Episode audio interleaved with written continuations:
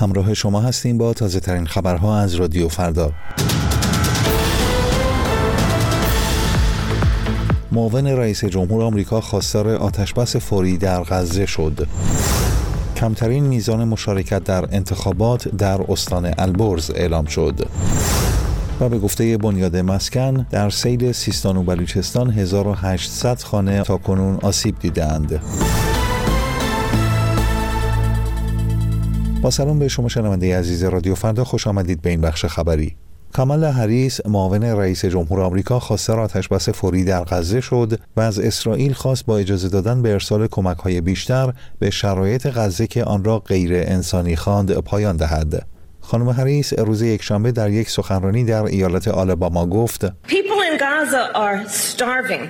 The conditions are inhumane. مردم غزه از گرسنگی می میرند. شرایط غیر انسانی است و حس مشترک انسانی ما را وامی دارد که کاری بکنیم. Common humanity compels us to act. معاون رئیس جمهور آمریکا همچنین از گروه افراطی حماس خواست که توافق مربوط به آتشبس شش هفته ای را بپذیرد. گروه حماس از سوی آمریکا و اتحادیه اروپا تروریستی شناخته می شود. در خبری دیگر رسانه های اسرائیل گزارش دادند که این کشور به دلیل عدم دریافت فهرست گروگان ها از سوی گروه افرادی حماس در مذاکرات مربوط به آتشبس در قاهره شرکت نمی کند. دولت اسرائیل به طور رسمی درباره حضور یا عدم حضور در نشست قاهره اظهار نظر نکرده اما در روزهای اخیر چندین بار خواهان دریافت فهرست گروگانهای زنده از سوی حماس شده است. نشست قاهره ادامه نشست های قبلی پاریس و دوحه است که در آن کشورهای میانجی شامل آمریکا، قطر و مصر در تلاش برای دستیابی به توافقاتش پس هستند. در همین حال هیئتی از گروه حماس روز یکشنبه برای گفتگوهای غیر مستقیم درباره آتش بس وارد قاهره شد. رسانه های ایران به نقل از ستاد انتخابات کشور گزارش دادند که استان البرز با حدود 24 درصد کمترین میزان مشارکت را در انتخابات اخیر داشته است.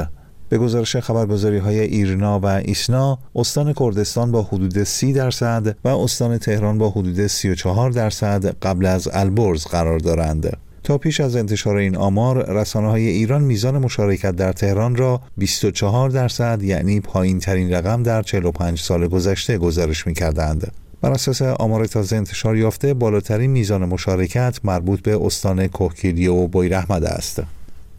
خبری درباره سیل سیستان و بلوچستان. حسین روحانی نژاد نماینده علی خامنه ای در بنیاد مسکن روز یکشنبه گفت در جریان سیل اخیر تا کنون 300 خانه تخریب شده و 1500 خانه آسیب دیده است.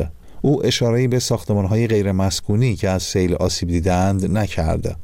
به گفته منابع بلوچ در روزهای نخست جاری شدن سیل در جنوب سیستان و بلوچستان تمرکز مقامهای حکومتی بر برگزاری انتخابات بود و کمک ها عمدتا از سوی مردم منطقه انجام شد. با این حال محمد حسن نامی رئیس مدیریت بحران کشور روز یکشنبه گفت جلسه ای که با حضور وزیر کشور برگزار شد همه نهادها متعهد به رفع مشکلات سیل شدند. همه سازمان های درگیر و عضو ستاد بحران کشور تعهد دادند که بازگشایی باقی مونده روستاها را به لحاظ برق به لحاظ آب انجام بدن. برخی رسانه ها با اشاره به موج جدید بارش و سرما که پیش بینی شده از سهشنبه آغاز خواهد شد درباره نیازهای فوری سیل زدگان هشدار دادند.